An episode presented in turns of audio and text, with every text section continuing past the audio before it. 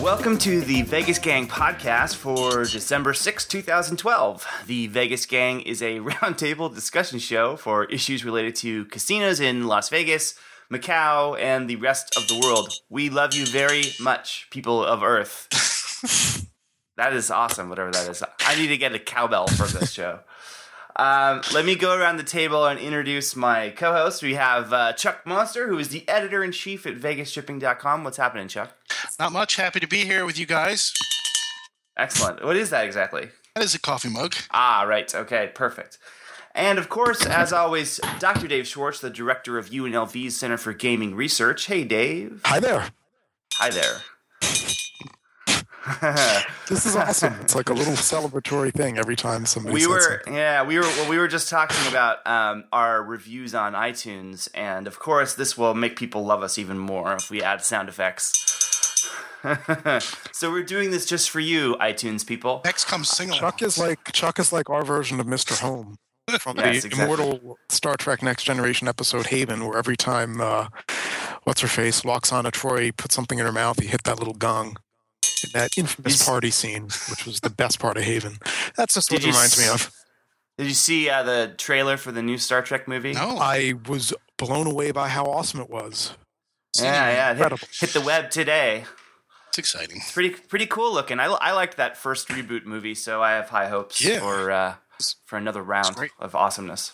So, uh, but uh, not being a Star Trek uh, person, um, did you, Dave, uh, seeing it? Did you have a sense of like who the villain is in sort of Star Trek mythology, or is that not clear? Well, clear? there's a lot of speculation that it could be Khan, which of course Mhm. makes sense because Benedict Cumberbatch looks like an Indian genetically enhanced warlord.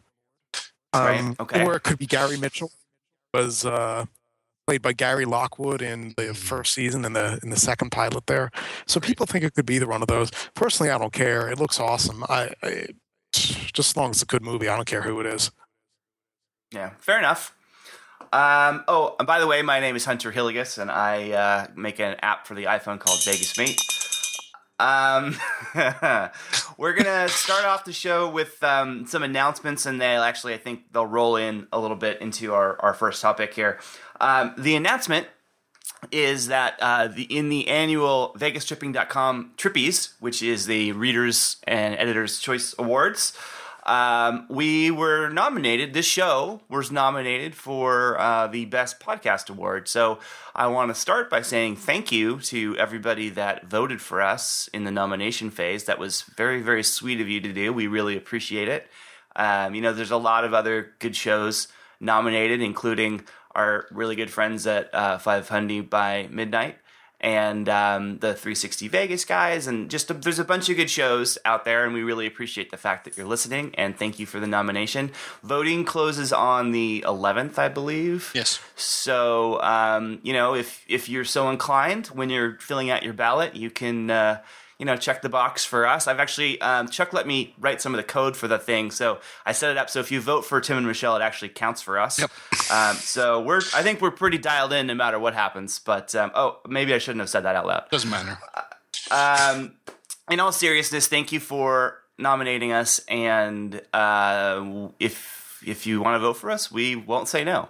Um, there's a lot of other categories and nominations, all different kinds of casino categories, so everything from food and dining and uh, nightclubs and all that good stuff. Plus, there's some other internet related categories um, for people on Twitter, for websites and blogs and communities and iPhone apps and the the uh, the Jeff Simpson Award, which is for the most improved.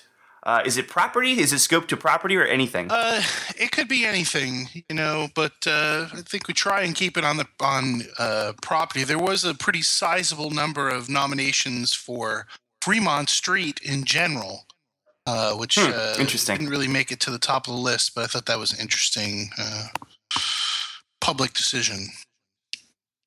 So, um, a couple more things about the trippies, and one, I guess, Chuck, I have a question for you, and I don't want to steal too much thunder away from stuff I know you'll be writing about and talking about as the Trippies go on. But any big surprises in the nomination tally that you want to share? Uh, yeah, you know, I thought there was a lot of uh, surprises.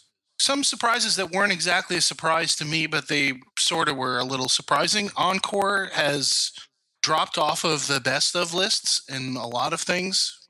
It uh, it was decimating everything for a couple of years, but it seems like it has been eclipsed in the public imagination by uh, Cosmopolitan still.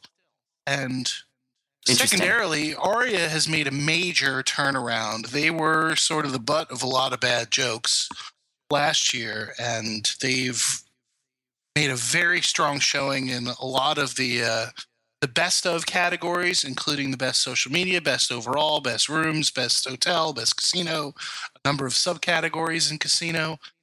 Uh, which which I thought was really great, considering all of the drama and problems they've had with the Legionnaires, the second bout of Legionnaires, and the power outages and all the other things that have gone wrong at that property. They've managed to uh, keep public perception of the place in a really positive space, and that's a good uh, testament to the folks who are doing their social media thing and how they're talking to people and, and not stonewalling. So, those primarily were the two biggest surprises I saw.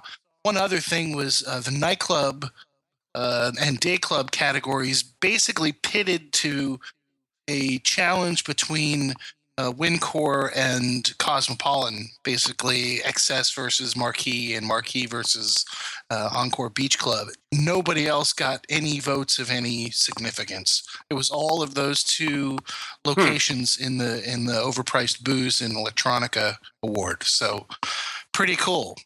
Just a head-to-head fight. I'm also really happy about the the best uh, hotel, best on the strip. Like it's all the heavy hitters really in there. There's no strange outliers. Uh, it's all the big new and classic properties pounding each other out. Uh, and Caesars is back in the mix now. It's it's gonna be it's gonna be a bloodbath, I think. Well, it should be fun. It's always fun. When it, so the voting closes on the 11th, and when are the winners going to be announced? Uh, it it'll be in January sometime. I don't have a date yet because a lot of it depends on how much. A lot of times I set a date and I realize I have way too much stuff to do, so I can't get it done, and I start like thinking about uh, slitting my wrists. so I I, uh, I kind of keep it a little open ended. It'll be around the middle of January or so, not far after New Year's, but it's just a lot of writing and designing and coding right. stuff to get the thing done. So I don't really want to set the date until I'm really sure. Sure, sure. Happen. But so sometime in sometime in January, stay tuned for that, of course. Um, Dave, I don't know if you've looked at the nominated uh, folks at all, um, and if you have any thoughts. I mean, I know that every time I every year when I look at these, I, I uh, usually have a few takeaways, and I think Chuck encapsulated a lot of what I was thinking as well.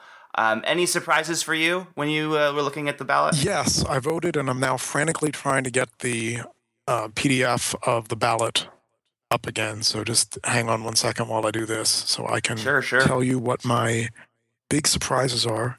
Dave gets I, a demerit for not showing up. I get a demerit. Class. yeah. All right, here we go. Oh, 12 comments in that thread already. Okay. That's not the link. Is the link on the not on the on the uh, page there? The printable vote voter guide. Yes. All right. Awesome. That took like 12 seconds. Yeah, it was interest. I always find it interesting when something's nominated for the best and the worst of something, which I think happened a couple times. Right. That's uh-huh. always fun. You know, yeah. what happens if it wins both? I think, you know, in general, it does look like people are really concentrating on those big properties. And it's funny to see whether casinos like Bill's and Imperial Palace are going to get any reverse sympathy votes because they're both closing and whether they're going to kind of go out the bang and get a few worst awards before they close down. Yeah, I don't foresee the. Well, I don't foresee there being sympathy votes. Not not for Imperial Palace, at least, because that place is a it's a hole. In the last you know year or so, it's slowly gotten worse because of the construction, and it's just a hassle to get in and get out or get around. So people are just avoiding that place. So they're going to vote that thing out in grand style with a 21 FU salute. And I also there's there's Yeah. also a, a real dark horse candidate for that uh, worst meat award. Yes. Which is what? That would Robin be Leach. Robin Leach was nominated for uh, worst Ah. meat. Go figure. Yeah. You know that uh, that seems appropriate to me. Um, he never seems he. Every time I sort of forget he exists, I am reminded because he does something horrible. um, usually on Twitter. Um, all right. Well, uh, you know, you touched on um, the uh, the Bills situation, which I will probably get to a little bit later in the show, and of course, uh, the Imperial Palace has now officially changed its name to the Quad. Um, you know, the website's been changed, the Twitter account's been changed. I had to go back and fix everything in my CMS to adjust for the stupid Quad. Yeah. So thanks a lot, stupid Quad. Uh, change casinos should not be allowed to change their names. I am I'm going to pass a new law. Uh, it's a pain in the ass. Anyway, um, so those are those are some interesting stories. The other thing that I wanted to talk about, which is related to uh, the tribute, sort of, is something that I'm doing, which uh, one for this year and in some past years. Um, the Two Way Hard Three blog has both been nominated and in some cases won uh, awards in the Trippies, uh, which has been very gratifying for me. I started the blog in 2005, January 2005. Um, uh, originally started the blog because I wanted to write about casino design and uh, have a real narrow focused uh, place where people that were interested in that stuff could do that. And uh, it it has been, I think, more successful than I could possibly imagine over that time. I, I never, when I started, I had no idea if it was going to work or where it would go or if anybody cared. Uh, but it, it's been great. I uh, had a, a lot of participation over the years. Um, I was just looking. I think that over those five years, it looks like there are about thirteen hundred s- stories that were written and uh, about thirteen thousand five hundred comments um, altogether, not counting the jillions of spam comments. So that's you know, there's been a fair amount of discussion on most of the topics that were posted, which is which is great. Which has always been one of my favorite things about it. Even even back in the day when. Uh, we had some of the crazy commenters, but you know, over the over the past year, especially, and even in the year leading up to that, it's, it's things have slowed down for for multiple reasons. I mean, uh, over the past two years and change, I've been lucky enough to have both you, Dave, and, and Jeff before he passed away do writing for the blog, which has been great. I have been writing a lot less for a whole bunch of reasons, um, and especially in the last year, it's been slowed down to basically a trickle. So, what I've decided to do is to close the blog down um, as of the end of this year, and uh, instead of having it wither away more than it has, um, to actually uh, sort of put an end to it and close that chapter, and um, and uh, move on, which is you know sort of bittersweet. I mean, it's been something that's been there for so long that uh, I've I've just gotten used to it, sort of always being there. And I think after a while, these projects that you do that um, people begin to know you for, you sort of they sort of get wrapped up into your identity to somewhat. Like, oh, he's the the blog guy, or he's the app guy, or he's the Vegas tripping guy, or he's the historian guy. They you you you know, and and that can sometimes make it harder to uh, to to move on and and change course, even when I think looking at it objectively, it's absolutely the right decision, and I probably should have done it earlier. Um, so anyway, I wanted to share that little bit of news with you guys in the audience. And as far as on in a practical sense, I what I what I'm not planning to do, to do right now is to take the whole site offline because I think that there is uh, a lot of interesting posts on there still. Um, especially since it's a place where Jeff did a lot of his writing, and I, I don't want it to just vanish. So, what I'm planning to do at the moment is to turn off all the commenting, uh, take all the ads out of it, and just sort of archive it and let it sit there and put a new post on the top explaining that it's not going to be updated anymore. Uh, and maybe change a few things around to reflect that, but um, basically preserve it as sort of an, as an archive, at least at least for now, and um, and uh, and let it sit. So I I, uh, I don't know. Just want to let you guys know. And Dave, want to say thank you again for all of your Wow. Well, participation. thank you. Uh, thank thank you for all the stuff that you've done on the site over the last couple of years, and uh, I really appreciate it. And I know all the readers did too. So thank you. Do you think this is really about how everything has changed in the internet and it's instead of doing a blog, Twitter and to a lesser extent Facebook and the app are better ways to talk to people?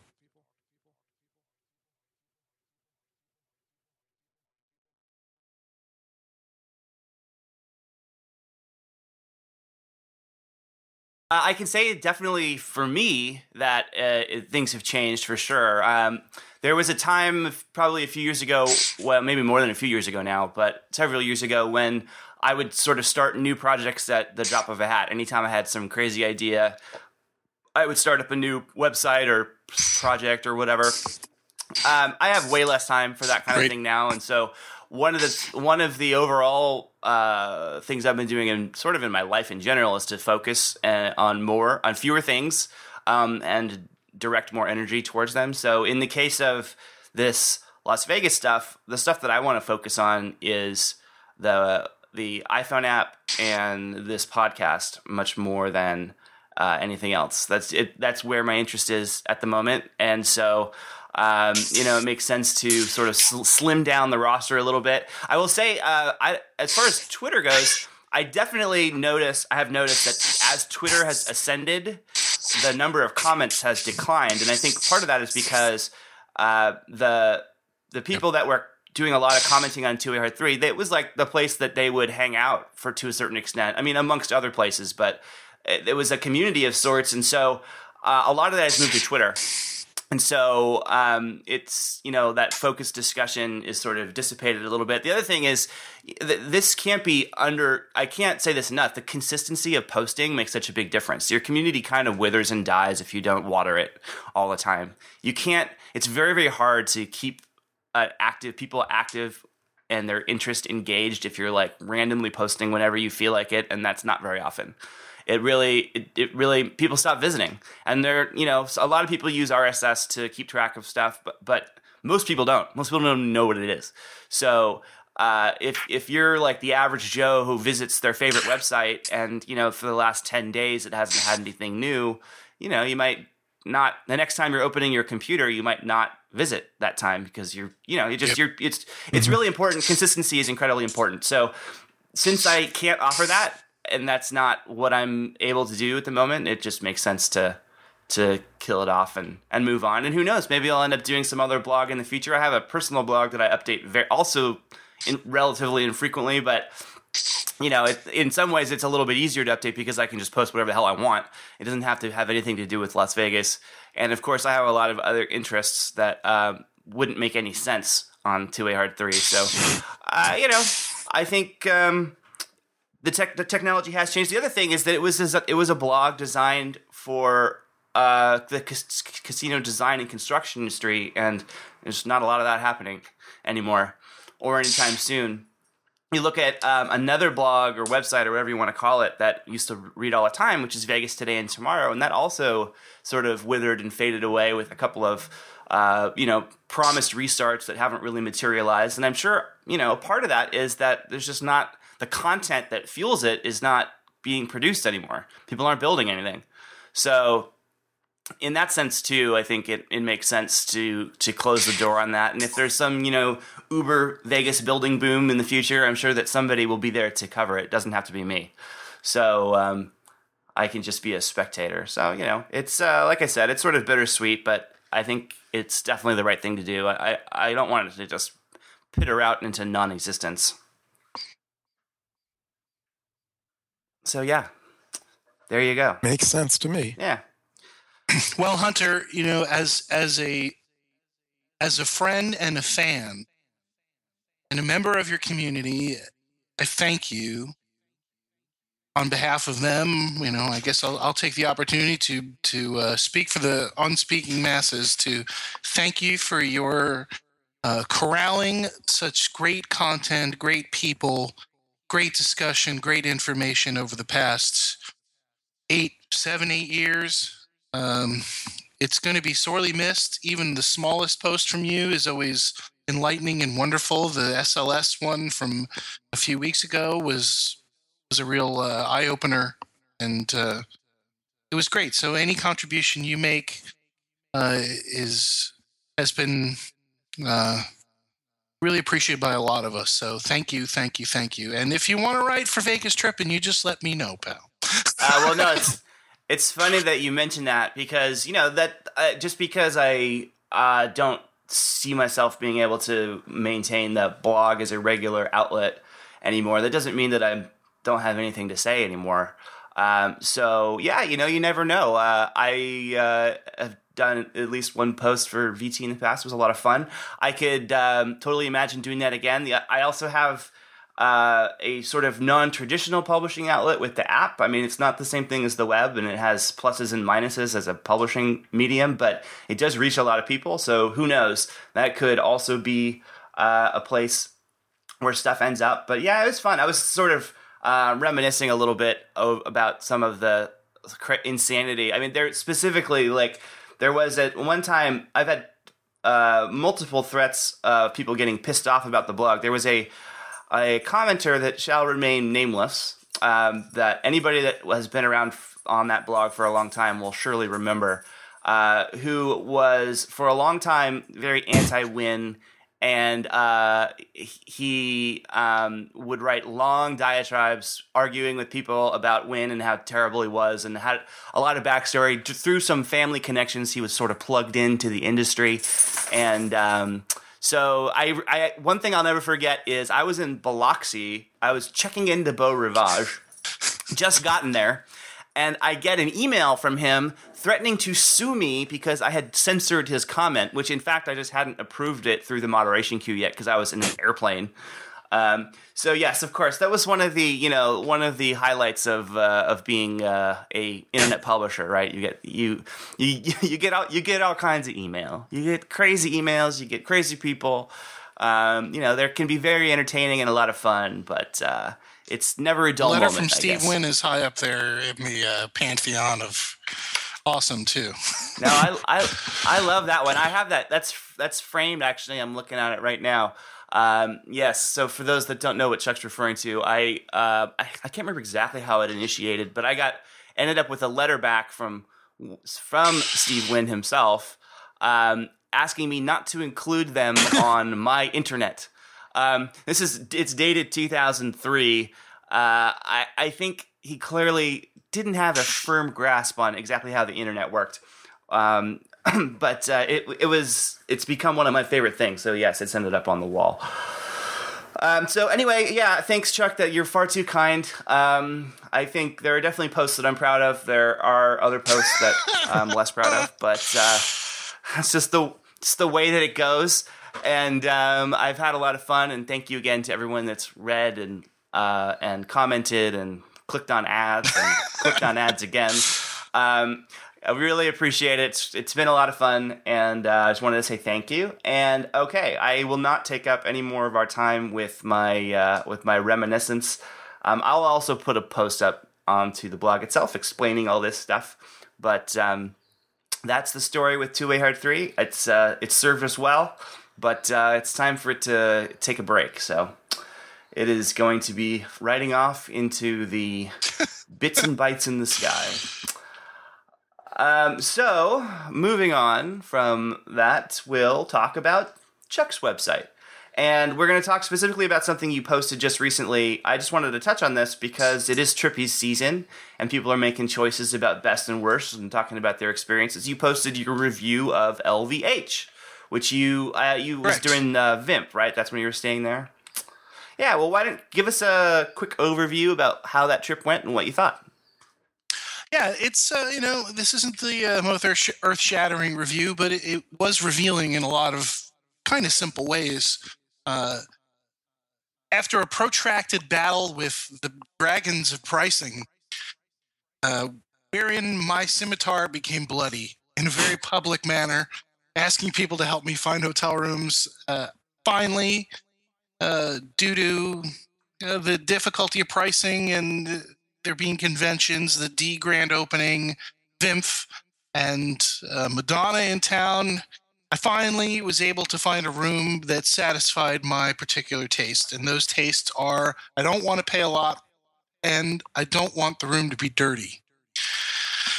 So I took a chance on the uh, LVH. I think I paid like 89 bucks or so uh, for a resort, uh, no resort fee premium room, recently, quote unquote, recently renovated. Uh, I uh, used to stay at the Hilton all the time with my cousins back when I first moved to California. These are my first trips to Vegas. They used to go all the time, and they're a bunch of drunks. So they asked me to drive. So I would drive a rented town car, Grand Marquis, whatever, you know, couch on wheels. They'd sit in the back, like pretending they're movie executives. And I would drive them around town and they'd give me a room and feed me, you know, but I'd just be the guy who would deal with the car. So I gone, I've been to the to the Hilton tons of times. There was the Sonora Cafe or whatever it was called. Uh, just I, I really like the place. I think uh, the the the the Andrew Lloyd Webber show on wheels, the roller skating show was playing at the time back then, Starlight Express, and uh, after a while, I just kind of decided that's enough of the Hilton for me. I need to do other places, and thus began my own sort of exploration of of Las Vegas. So I stayed at the, the Hilton this time, the LVH. Uh oh, get lost. Uh oh. I hear you fine, but that sounded suspiciously like Dave Oh, okay. left. All right. So, Um, oh, Dave is still here. All right. yes, I dropped All off right. for a second.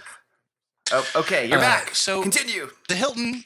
I booked the room for eighty nine bucks. Uh, I wasn't really planning on doing much there other than sleeping because of the VIMFP weekend and all the other activities.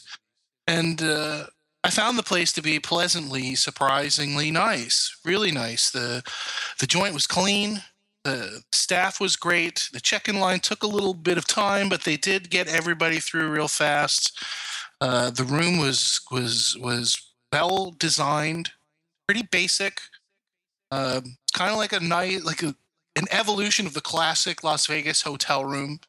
Uh, it wasn't too modern at all, but it was still comfortable. They had nice decor. The bathroom was spotless. There was no uh, pubes or mold on the floor or cockroaches, as I found at recent many recent hotel stays. And it, made me realize that you know this is really kind of a hidden gem to a lot of degrees. This was the top property in Las Vegas for quite a long time. People still reminisce about this joint being where the high rollers would stay as a little step off the strip, but they brought in great entertainment and filled the high roller rooms with with deep pocketed individuals. And the bones of the property are still good. It seems like it's still being managed well. Now, since I've stayed, of course, the ownership has changed, but it was still, you know, just like a, a, a really nice hotel stay that I've I've had way in the past. And compared to uh, many of the rooms that I've stayed on the strip, the pricing was phenomenal, and the room was, you know, was just clean and refreshing and nice, and no frills, but but it was kind of great in a lot of ways. And compared to the the what you're getting on the strip now, I don't know why more people don't stay there. I'm kind of surprised by this, particularly the, Flamingo, and it's it's a testament to the marketing machine of the comp clubs. Really, this is why those hotels people are always staying at those joints. You know, we need more individuals. We need more competition. We need to break these big companies up so we have more options instead of the one, two, or three. I'm going to rant now. Rant, go. That was it, man. I got nothing else to say. That was it? Oh, okay. Rant over. Um, well, you know, I saw, I read, I read the review. I looked at the photos. You know, I've never stayed there. Um, I've been through plenty of times, but uh, never, never stayed. Um, you know, it always looks interesting, I but uh, it's always a, it's sort of always a hard sell for me to not stay either on the strip or on Fremont Street, just just because you know it's like one of those things that sounds good until you really start thinking about it and you're like well okay i just would rather it's just easier.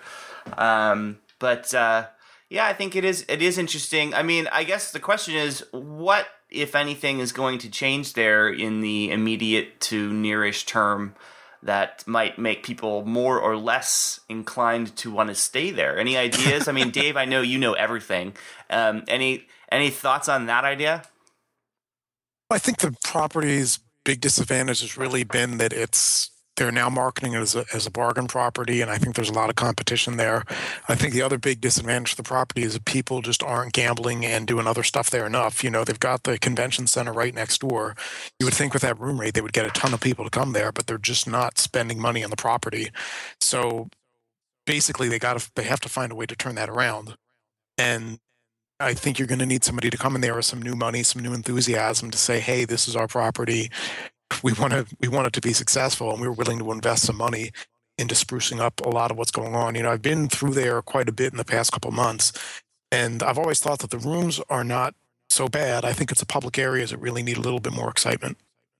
So I was surprised when I was coming back into the hotel at night. The Space Quest Casino, they had turned it into a dance club, not a nightclub in the traditional sense. They did have some VIP couches strewn about, but they had loud funk music in there, and the place was jam packed of people who were just dancing and drinking and mingling and talking and whatnot. It was like an after party. It seemed like after party of uh, whatever concert might have been in the in the hall that weekend, but it was the place was hopping. It was hopping the whole time I was there. You know, for for years, I mean, the Hilton was got famous by building their you know rooftop suite complex uh, and for really catering to high rollers in that period before the Bellagios of the world were really up up and running. Um, what what uh, are those suites being maintained, and are they? I mean, it seems like for a property that's having financial trouble, they can't afford to uh, host big players that could kill their entire monthly results with a couple of big hands. So what are what are these facilities being used for now? Beats me. I have no idea. I mean, you know, they spend a lot of money building them, and they're you know quite nice, but uh, they seem like they're designed for property in a different stage of its life cycle. Those wedding suites, they could be just rent them out by the by the day. You know, it's not necessarily to invite comp. I'm sure they have players though. They might not be. I'm the, sure they do, but you know, the what Watanabes of the world, but uh, I'm well, sure right. I mean, somebody. they can't have Larry. Like Larry Flynt used to be famously a Hilton customer. I'm doubt you know he's they can't afford to have him come in and play a million dollars a hand if he has a chance of winning. They would be he would own the place in 45 minutes. um, so I think it's I think think it's interesting. I mean, maybe who knows? Maybe the uh, the suites will end up on uh, Hotel Tonight for you know ninety nine dollars. Possible. Uh, um, all right, LVH. Let's move. Uh, let's move up the street or down the street or however you want to say it to Aria, um, where Bill McBeath, the um, guy that was running Aria, the COO and president, I guess, he has quit. He was so upset that Union was closed. His he no, he no longer had a place for lunch. He hated Javier so much he decided to quit. Um, so that's not really what happened. But Dave, you um, I'm sure are familiar with this story. Can you give us a brief rundown on on uh, who this guy? I guess what what was his job at Aria? Why did he leave? We probably don't really know, but what's the story here? And and a little bit about his history because he's been around the block a few times. Yeah, you know, this is a long, long term Mirage Resorts guy. Uh, started with the Mirage, later ran Treasure Island, uh, was not sure if he ran Bellagio, but he was at Bellagio. Ran Bellagio, and yeah. Really had been with the company for a long time and had worked with Bobby Baldwin for a long time. And when they announced City Center, pretty much it became that well, this is Bobby Baldwin's project, and the guy he wanted executing it in the field form was Bill McBeath. So obviously a guy with a great pedigree and a lot of respect in the industry. And I think what he was asked to do was to basically take this concept of Aria, which was supposed to be this modern, ultra lavish resort hotel in the midst of this campus of dining and the non mall retail and everything else that City Center was originally hyped to be and make it work. And what he was actually delivered in December 2009 when it opened was much different because you didn't have that big residential component. You didn't have this whole kind of Soho type vibe, which is what they were originally going for. You basically had a big casino behind a shopping mall that not a lot of people were going in, into, surrounded by condos that nobody was buying. So obviously the place struggled in the beginning, and I think it's a testament to him that he was able to turn around, turn it around, and make it pretty successful. If you look at the last quarterly filings for MGM, Aria was really one of their strong points in the strip. Bellagio had a subpar quarter, so Aria really pulled him up, and I think that says a lot. I think he also had the challenge of running a property as the as the company's top property in the shadow of Bellagio. You know, how do you compete with that? So I think he did a good job from that perspective. And as we all know here, and as everybody listening knows, they had a lot of punch list stuff sticking around long after it opened. So I think that was really his role was getting the place running and, and getting it doing well. So I'm a little surprised that he's left now that it seems to be turning the corner and doing pretty well for the company. You know, it I the question of course is why? Why is he leaving, right? So I think it's interesting to look at MGM and how they have set themselves up for the future and where their future may be. Um, you know, Jim Murren's contract was extended, so he's clearly not leaving at least in the immediate term. Um, Bill leaves, decides to leave. Uh, you know, maybe he wanted Bobby Baldwin is the is in charge of city of the overall city center apparatus, and also I think is like the chief construction officer or something uh, for the parent company. Uh, it doesn't seem like he's going anywhere, despite the he doesn't. You know, he, he seems to be happy happy and content without moving in and out of that position. Um, you would think that he would eventually that Baldwin would eventually, you know, start itching for the top job or want to move on, but he seems to be happy enough where he is. Um, McBeath, I mean, maybe he didn't see himself moving up. We got another release this week that Hornbuckle is moving into a role, which is basically like a number two role under uh, Jim Murren. I mean, maybe he didn't see where he was, where his job was going, other than running. I mean, I'm sure running the property was a, was an interesting gig, but you know, he's been moving up his entire career. Uh, to to have that halted um, and not to see a clear path forward could have maybe that could have been a, uh, a, a, something he was considering. I don't know. I mean, we obviously don't know. This is all speculation, but he had had such a long run with the company. It's curious to see him leave and not announce any real reason like, oh, I'm going to do this, or I got hired to do this job, or I'm going to be the CEO of this company. Um, it's kind of like I am quitting goodbye. yeah, that's that to me is the real question: is did he quit or was he fired? Was right. he quit? or did somebody quit for him? Right. Sure. So usually people who are young, he's not all that older than I am. You know, people who are in a, a in the youthful mid career don't just quit. They have a reason why they quit. They quit to go do something else, or they got canned. So, you know, I don't know. Uh, part of me thinks, you know, maybe he heard a whisper. Maybe there was a little whisper from his uh, his old boss up the street who said, "Hey, you know, Marilyn Spiegel's going to leave sometime in the next three years. I want you to come take the New Frontier project, bring that thing to fruition. Then you'll take Spiegel's job? Yeah, you know, it's definitely a possibility. I got to say that a guy with his resume is if he wants to work, he'll be able to work. I don't think I don't think that's a question. You know, we know how a lot of guys bounce around from job to job once they get above a certain level, and certainly with his background and everything he's done, he would not have trouble finding another job in the industry. Maybe he'll uh, end up with Nazarian down at the uh, SLS Fun Emporium. Yeah, but then where does that leave Rob, Rob Oseland? He's been screwed before. He could he could just get screwed again. Yeah, that's true. Thank you for participating in a couple of press releases, Rob. um, yeah, I, just, I think this is just I just thought this was interesting because it seemed to come out of nowhere. You know, it was interestingly enough, it was hinted on your mess on your on a comment thread on one of your articles on VT, the article about the Huffington Post, Huffington Post, Aria. crazy review guy. The guy um, took the guy who wrote that comment, the guy who wrote that article, and right, he sort right, of right. took uh, claim of but he having Bill McBeath fired. He said fired, right? Yeah. So he's definitely said fired. And and you know, Chuck, you're absolutely right that at that level, they don't. You never, you know, unless it's like egregious, they don't ever say fired. They say he's leaving the company, right? No matter what yeah. you know, even if it was terrible and he, and they did actually get rid of him, um, which we don't know for sure. But if even if that was the case, you know, they, the the verbiage would be fairly similar.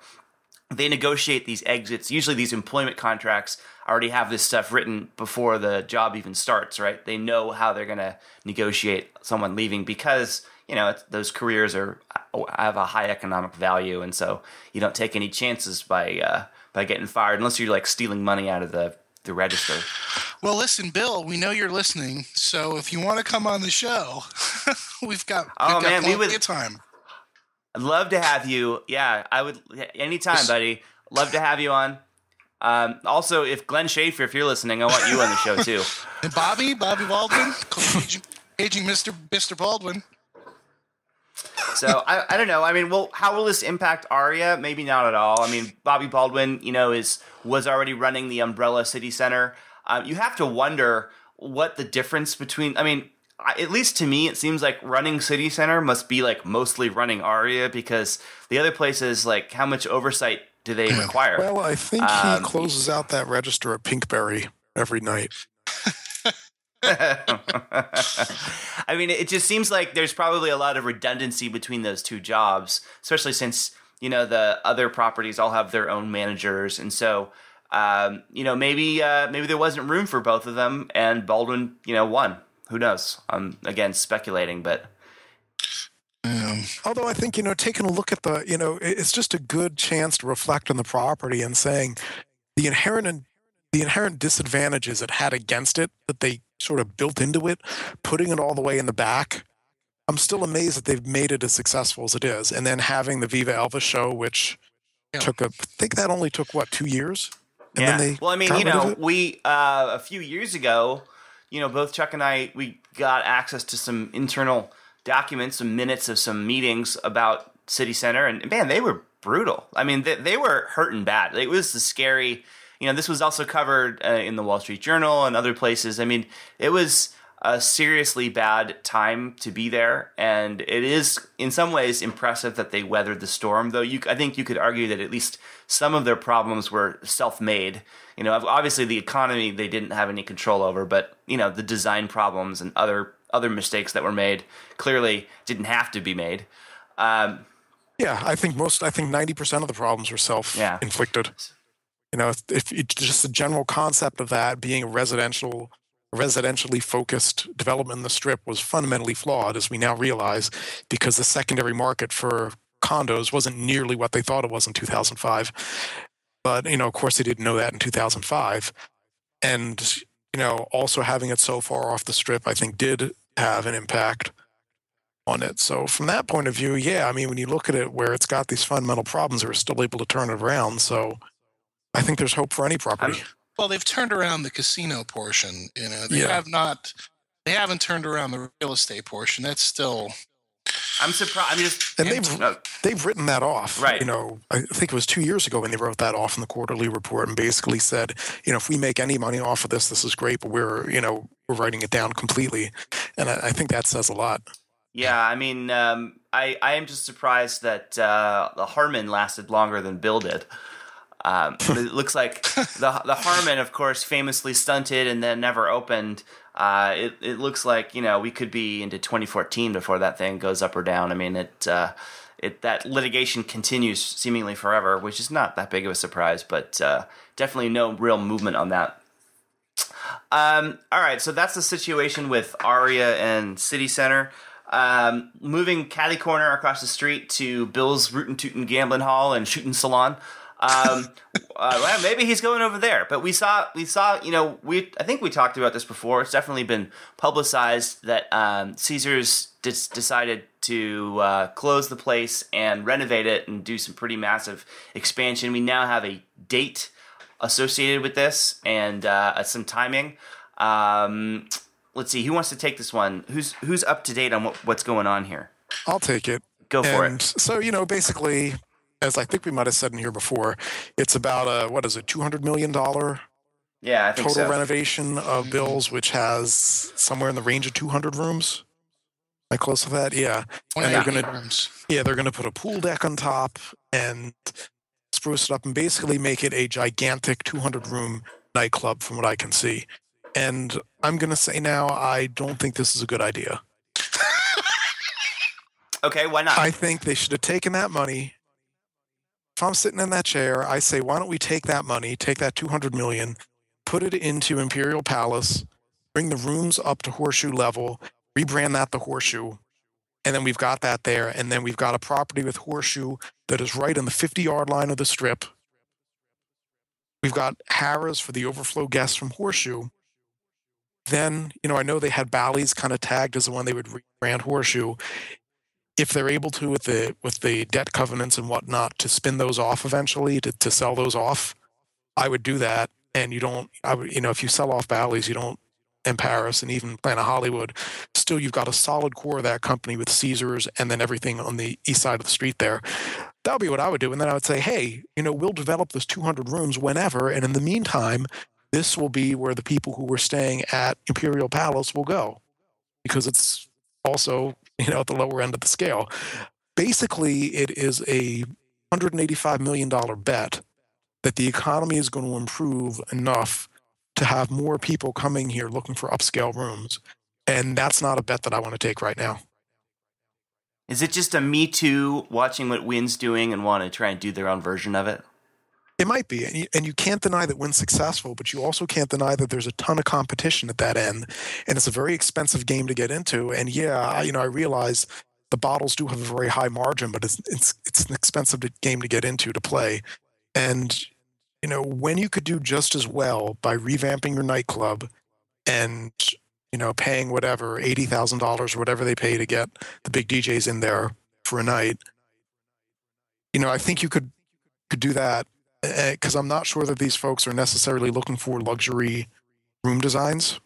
You know, I think they want the, the hip, cool place, which you can make that anything as long as you get enough people to say convincingly it's hip and cool and get enough of an echo chamber there. I think people believe it. So yeah, it's not it's not what I would have done with the money if I'm charge of that company, but they've got a lot of people looking at this and a lot of analysis, and maybe they see something that I'm not. You know, it we're it, we're it sounds like we're going to be losing another uh, low lower cost option on the strip. I mean, for a long time, you know, whether it was Barbary Coast or Bills, I mean, it it's been um, you know a decent place to stay. It's in a really great location that's offered some inexpensive rooms and gaming and food. I mean, it seems like you know uh, we're crossing another one of those off the list, um, and we're going to end up with uh, you know an XS shaped hotel. You know, Are this you... thing is uh this is the bookend to link. This is the other end of the link. So I think they're looking at this thing as being able to feed people into there, also to find a property that is going to really going to properly slot below Caesar's Palace. Because right now, you know, they kind of think that, you know, Planet Hollywood is the next step down know, and then Rio and Paris. But that's a that's a wide swath between those two properties, between you know Planet Hollywood and Caesar's Palace, at least in the proper sense, Caesar's Palace.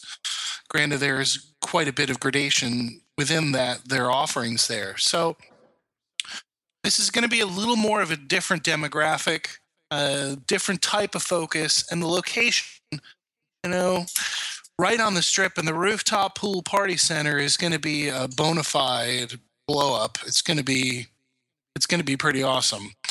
Uh, now, doing the math here, uh, their 185 million dollar renovation for 198 rooms.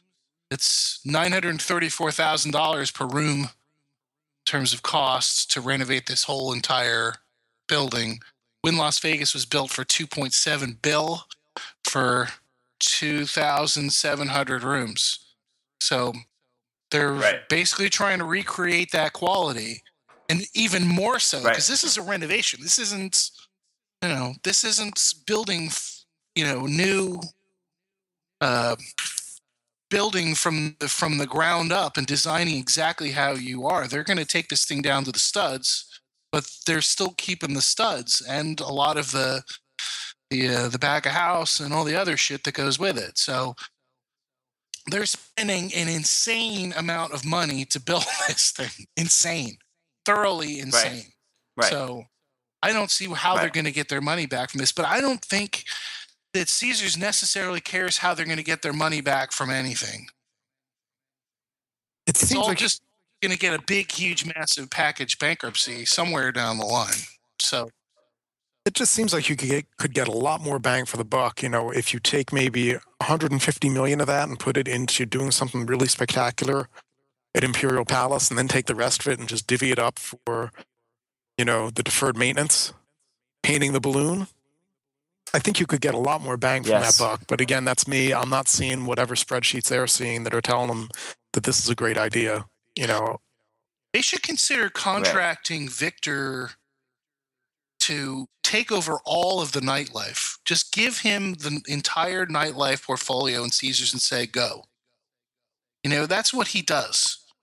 Instead of giving him the hotel, give him all of the nightlife, get him to make that whole thing sort of become something instead of contracting it out dribs and drabs and pieces to everybody else. Let him do what he does first there and then see about this thing because it doesn't it does not make sense in terms of the money and i do agree with dave turning the, the ip into into a, a proper hotel horseshoe instead of this stopgap quad nonsense make a lot more financial and and as a, as a visitor emotional sense i'd rather go to that the quad i don't even get it at this point but Well, and the, because you've got, they're basically ripping up everything all around it. Are you going to want to do that renovation work five years from now when everybody's settled into Link and you've got tenants in there who are going to complain Right. when there's access issue, issues and stuff like that because you're ripping apart, apart the place and doing work on the facade? So I would say, why not? You know, you should do that now and then work outward. You know, then maybe your next project is doing something at Harrah's. And then after that, you get bills and then whatever. Flamingo- what about the Yeah, flamingo That needs it. Flamingo. From what I've heard, it does. Yeah. Yeah. I don't know. It's uh, I, what? So wait, um, I don't have the, the dates in front of me. So when is it closing, and when's it supposed to reopen? Do you guys have that handy? February 2003 it closes, and I think fall 2014 it opens. So it, it's uh, it's going to be offline for a bit. Um, you know, uh, not a huge supply issue for rooms on the strip, clearly, because it's such a small place. But uh, still, it'll be odd to have it be uh, to be closed. Um, it's I don't know. It's looked the same way for a long time, so it'll be another another part of the ever changing facade of the Las Vegas Strip. Um, all right, we're gonna wrap up quickly. I want to, um, since it's probably our last show of the year, I want to quickly touch on uh, poker, online poker. And uh, speaking of online poker, before I, Dave, I want to get like a little bit, a little bit uh, state of the union kind of before we close out the year. Did anything happen? Is anything going to happen in the rest of this lame duck session in Congress? Um, but I'm just seeing a, a story in the Wall Street Journal that PokerStars is in talks to buy the Atlantic Club in Atlantic City, which would be interesting. An online poker entity entering the physical poker world. Um, I don't have any details here because I don't actually pay for the Wall Street Journal. but um, uh, any immediate reaction to that idea, uh, Dave? I mean, we I know Yeah. we were talking last time about how cheap Atlantic City, City casinos have gotten. Is this just the inevitable outcome of that? Well, this is something I was talking to with a, a reporter, talking with a reporter about today. Anyway, uh, anyway, when there was a new news about Zynga getting their prelim- uh, going for their preliminary finding of suitability, and the question is, well, in order to get a Nevada license, you need a casino. So if you don't have a casino, you have to partner with a casino. But if you're Zynga and you allegedly have billions of dollars in your bank account, why not just buy Hooters? Right. And then you're, and then you can do whatever you want. So that I, you know, I, I, I would. So this doesn't surprise me at all. I've always thought that would be a good, good uh, strategy if they have the bank accounts that they they say they have, and or if they can borrow the money to do it. You know, it's also saying that hey, we think that online gaming in the U.S. is going to be such a huge deal that it's worth. We would rather take the risk now of investing in a property that might be a dog and get all the payback of, you know, not having to partner with somebody else and not having to be sort of the have another sort of front man for our site. Right. No, it does make good sense, especially since the prices are, you know, lower than ever in a lot of jurisdictions. Well, in in that case, why not just like set up a trailer? Well, I forget exact. There's definite. There's definite uh, guidelines for how big the property is to be. Okay. You know, so if so, and, and so you would have to get a regular non-restricted gaming license to get that. You need to have a place with, I believe, more than 200 rooms. Although you can get a waiver, older properties have that. So there's, there's def, you know, I'm sure they've there's ways to get around that, and the gaming control board and the existing casinos are going to make sure that nobody does get around it. Yeah, so I, I actually did get the article. and It says that they're negotiating for a price that's less than fifty million dollars. So for the Atlantic Club, yeah, I, I should think so. Yeah, interesting, very interesting. So does that mean Zynga's gonna kick in the 115 to uh, Sam? oh, well, it's actually you know it, it's you. I think you're sort of half joking, but maybe yeah. not half joking, right? Z, I mean, the, the ZYLS. We've we've you know the Xylus. well, I mean, he's That's shown Star Trek right there. He has shown yeah. that he's interested in finding sort of alternative methods to fund his project. You know, I don't I don't think there's any evidence that he's doing anything like that, but it in some ways could make sense, right? If they were pursuing a strategy like this. Does he it's accept not. Facebook credits? yeah, and to the extent that any of these people who accepted bets from the U.S. Uh, can pass regulatory muster in Nevada, you know, yeah, it's a great strategy. Yeah, right. Well, that is the question, right? Because PokerStars, I think, just went through this massive settlement with the Justice Department. So, you know, they uh, they have had uh, issues in the past. Um, it'll be interesting to see if they could get through that regu- regulatory system, especially in New Jersey, which uh, you know has posed trouble for companies that are licensed in good standing in other jurisdictions. So, um, be interesting to see.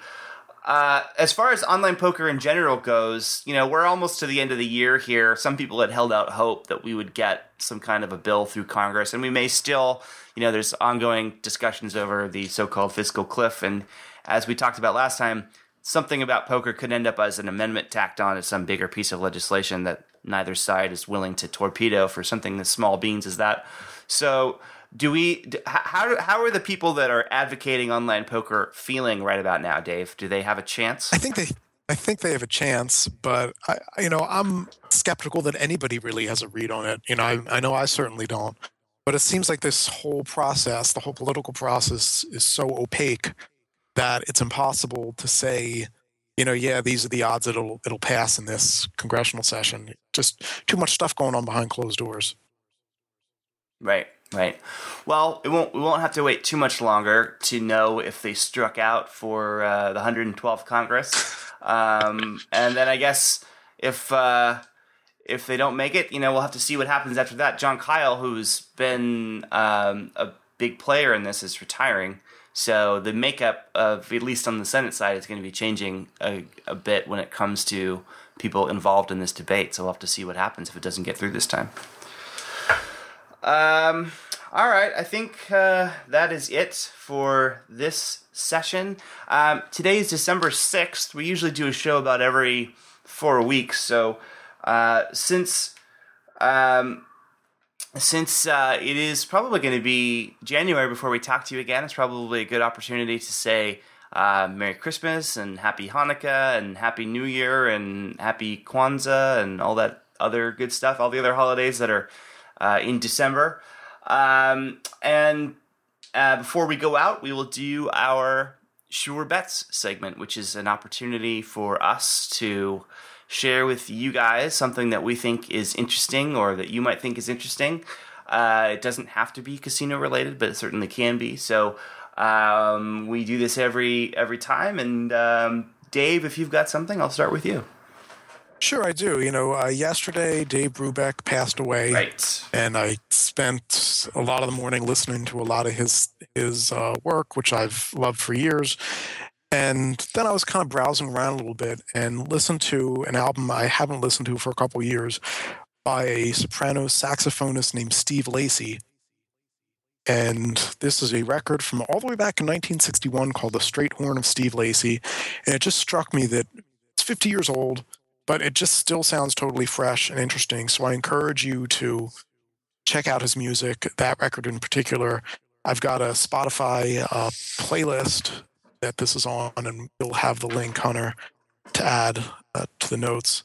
Great. And this is really cool. If you give the first two tracks, which are Cecil Taylor's Louise and Thelonious Monk's Introspection, a try, and uh, I think you may decide you like it because it's really good stuff. Excellent. Yo, Dave, uh, your your bet from last time, um, ELO dude, whose name is escaping me at the moment. Jeff Lynne. Jeff Lynne. Uh, very, you know, I I grabbed that. Uh, been enjoying it ever since. So those of you out there in uh, listener land, um, Dave is a excellent source of uh, of um, musical suggestions. So uh, definitely, you should give this one a check. Thank you. Um, Charles S. Uh, anything from you yes, this time? I do have something. The uh, few weeks ago, uh, the concert film of Led Zeppelin reunion from five or so years ago. They finally released that thing on the DVD and the iTunes and the Blu-ray and whatnot. And it's called Celebration Day, and I've been uh, absorbing this for since the day it came out, and it is a stellar document. A modernization of the Led Zeppelin canon in a thoroughly amazing way. Um, they've tuned their guitars down a little bit. Yes, Plant's voice isn't as screechful as, as it, it has been, but he has lost none of the nuance. He is just as spectacular as always. And you really hear with the downtuned guitars and the modern amplifiers and the slightly different uh, takes on things, you really hear like the connection that Led Zeppelin had with everybody who came after them, specifically all the sludge rockers, the grungers, Soundgarden, particularly. It just has this big, low, heavy, heavy churn that you would expect from Tad or any of the other sub pop sludge bands. And it just sounds so good, man. The interaction is thoroughly fantastic. Uh, Jason Bonham is playing the drums, for, filling in for his dad. He's who, who passed away, of course, in 1980. He's just a killer drummer, and he adds like a little bit more of a heavier, metallic sort of feel to the songs. You know, Zeppelin was always cosmically great live, but sloppy as hell in terms of execution uh, as all of the live documents, if you listen to them, they all kind of have that. And this is surprisingly different. They're tight and together and absolutely on top of it, with only a couple of spots of uh, Jimmy Page farting around with his violin bow and a few other uh, questionable areas. They seem to have a, suffer a little fatigue. Just hey, you don't play a gig in 20 years or so. It's you, you don't have the muscles. So uh, overall, the, the, Right. the disc Celebration Day is a great addition to the canon. Uh, if you're a Led Zeppelin fan or a rock fan or anything, I can't suggest this thing anymore. Excellent. No, that's a great one. Um, you, you mentioning Jason Bonham is giving me flashbacks to that reality show where he was like the Inst- Uh, yeah, Instaband Rock show. What was that? Band Do you know what I'm talking about? Yeah. Is that what it was called? Yeah, with like uh, him and um, oh, the, that one with, from Ted Nugent, right? and Yeah.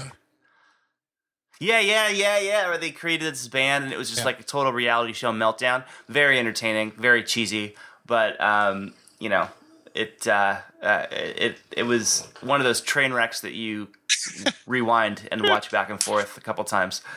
Um, Celebration Day, Led Zeppelin live at the O2 Arena in London. Uh, that'll be in the show notes. Great, great pick. Um, I am going to suggest an iPad app. Surprise, surprise.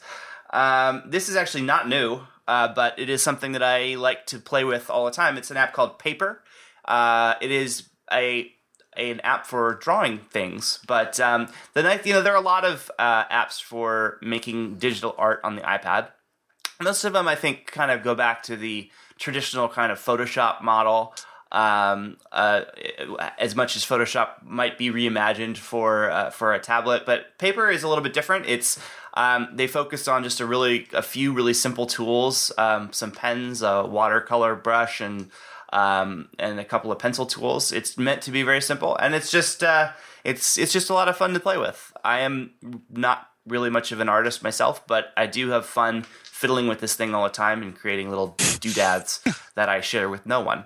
Um, so if you have an iPad and you uh, want to mix some colors and have a little bit of fun, I think Paper is a great great tool to play with. That I think it won uh, a best uh, best tri- of, oh, it won an. Apple. Design Award. That's what it was. It is a real it. Yes, exactly. Best app. Um, it is really well done, and uh, for folks that have an iPad, I would definitely recommend it because it, it's a lot of fun to play with. Um, all right, that's it for today. Now, before we go, I am going to remind this, remind you all of this every time from now on. We want you to review our show in iTunes. Uh, I was reminded uh, in the pre-show that uh, iTunes has reviews that exist. I, of course, know this, but we um, haven't asked you guys to do reviews for. I think not. I think we have before, but it's been a long time. So. The, the reason that you might want to do this is that it's a really good way for other people to find the show, and the more people that listen, that's better for everyone. So um, you can just go into iTunes. You can do it on your on your computer, your Mac, or your PC, or I think you can you can also do it on your iPhone or your iPad or your iPod Touch. You can go in and leave a review and just you know tell us what you think, and uh, hopefully say good things. But um, it's a good way to uh, to help other people find the show. So we definitely appreciate that if you are willing to do so. And uh, that is it for today. Thank you guys for being here. I'm going to go around the table so you can tell people where they can find you. Dr. Dave Schwartz, where can people find you?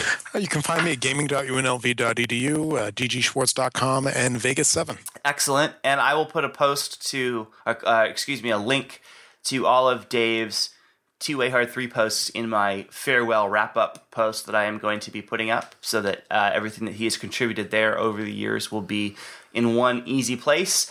Um, Mr. Chuck Monster, where can people find you? You can catch me at gaming.unlv.edu, dgschwartz.com, and on Vegas 7. okay. Oh, that's uh, well, not actually. Vegas Seven may be a joke in this instance, but you did. You were the uh, the star of a Las Vegas Weekly post, uh, our article this uh, this past week, right? I mean, um, Brock over at the Weekly talked to you about how Wynn has descended into the seventh pit of hell. Yes, he did. His uh, his premise was that uh, the Wynn brand has gone from a luxury brand to a, a beats and booze brand, basically. And uh, he inquired with me about some thoughts that I might have about that, and I certainly had some. And you can check that out. Uh, I think I linked to it on VT, and maybe we can add that to the show notes too. Yeah, absolutely. No, it was a fun it was a fun article, and it's interesting to see this concept, which we've talked about a lot, obviously, uh, to sort of make it into other media. Yeah. So, um, all right, excellent. Uh, you can find me at vegasmate.com. Thanks, and have a great weekend.